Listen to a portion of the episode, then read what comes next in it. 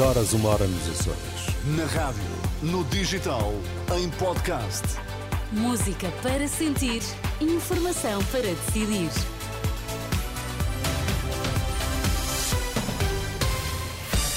Notícias na Renascença, destaques a esta hora.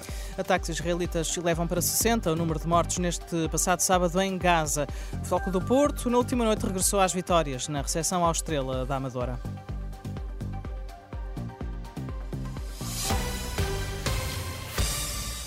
As forças de defesa de Israel prosseguem. Segundo a estação de televisão Al Jazeera, pelo menos três pessoas morreram após bombardeamentos numa zona residencial esta noite.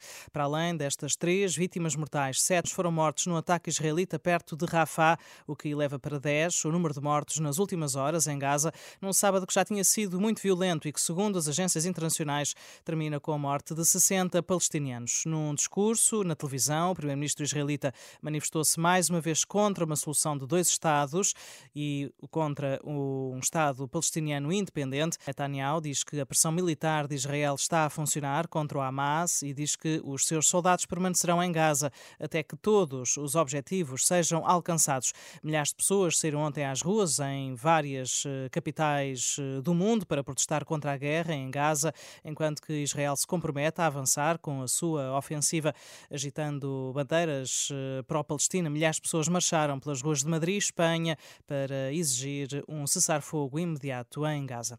Por cá, rumo às eleições relativas, o líder do PSD admite estudar a semana dos quatro dias, mas alerta que em muitos casos as pessoas aproveitam para trabalhar noutras áreas.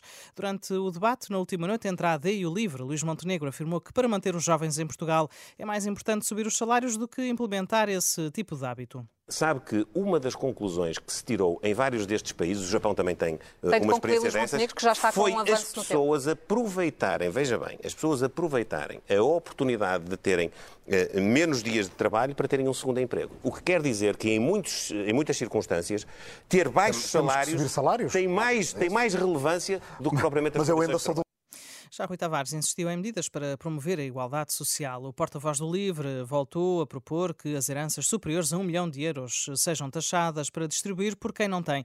Antes foi a vez do confronto entre PS e PCP, apesar de muitas divergências em áreas como a saúde ou a importância da NATO. Os dois candidatos admitiram repetir um acordo à esquerda, tal como aconteceu em 2015, na altura da geringonça. Na Madeira, os partidos elogiam a decisão de manter o governo em funções até março, mas praticamente todos pedem eleições antecipadas Novas eleições só podem acontecer seis meses depois das últimas, ou seja, só a 24 de março é que Marcelo Rebelo de Sousa poderá anunciar se dissolve ou não o Parlamento Regional. O governo do PSD caiu depois de uma investigação que envolve suspeitas de corrupção. Os social-democratas ainda não afastaram a possibilidade de ser Miguel Albuquerque o candidato, mas a deputada do PAN, Mónica Freitas, critica essa ideia. É preciso devolver alguma confiança e credibilidade uh, às pessoas e respeitando toda aquela que seja a presunção da inocência. Há um processo de investigação uh, a decorrer e, portanto, havendo um novo quadro governativo, vem dessa possibilidade, as condições mantêm-se de ser nomes de pessoas que não estejam envolvidos no processo de investigação, sem Miguel Albuquerque. Partidos alinhados querem eleições antecipadas na Madeira. O Porto recebeu e bateu o Estrela da Amadora por 2-0. Galeno e João Mário marcaram os golos que permitem aos Dragões voltar aos triunfos. No final do encontro, Sérgio Conceição mostrou-se satisfeito, mas queixou-se do ambiente vivido no Estádio do Dragão. Hoje fizemos o 2-0 e houve muita gente que infelizmente abandonou o estádio.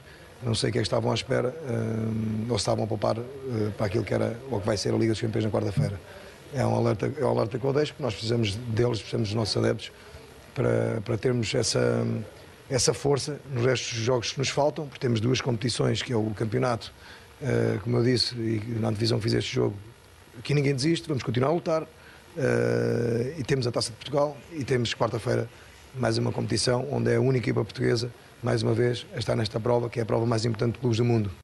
Palavras de Sérgio Conceição. Com este triunfo, o Porto aproxima-se do topo da tabela, ficando a quatro pontos do Sporting e do Benfica, sendo que tem mais um jogo que as Águias e mais dois que os Leões. Ainda uma nota para o futsal: o Sporting na última noite goleou o Benfica por 7-3 em jogo a contar para o campeonato.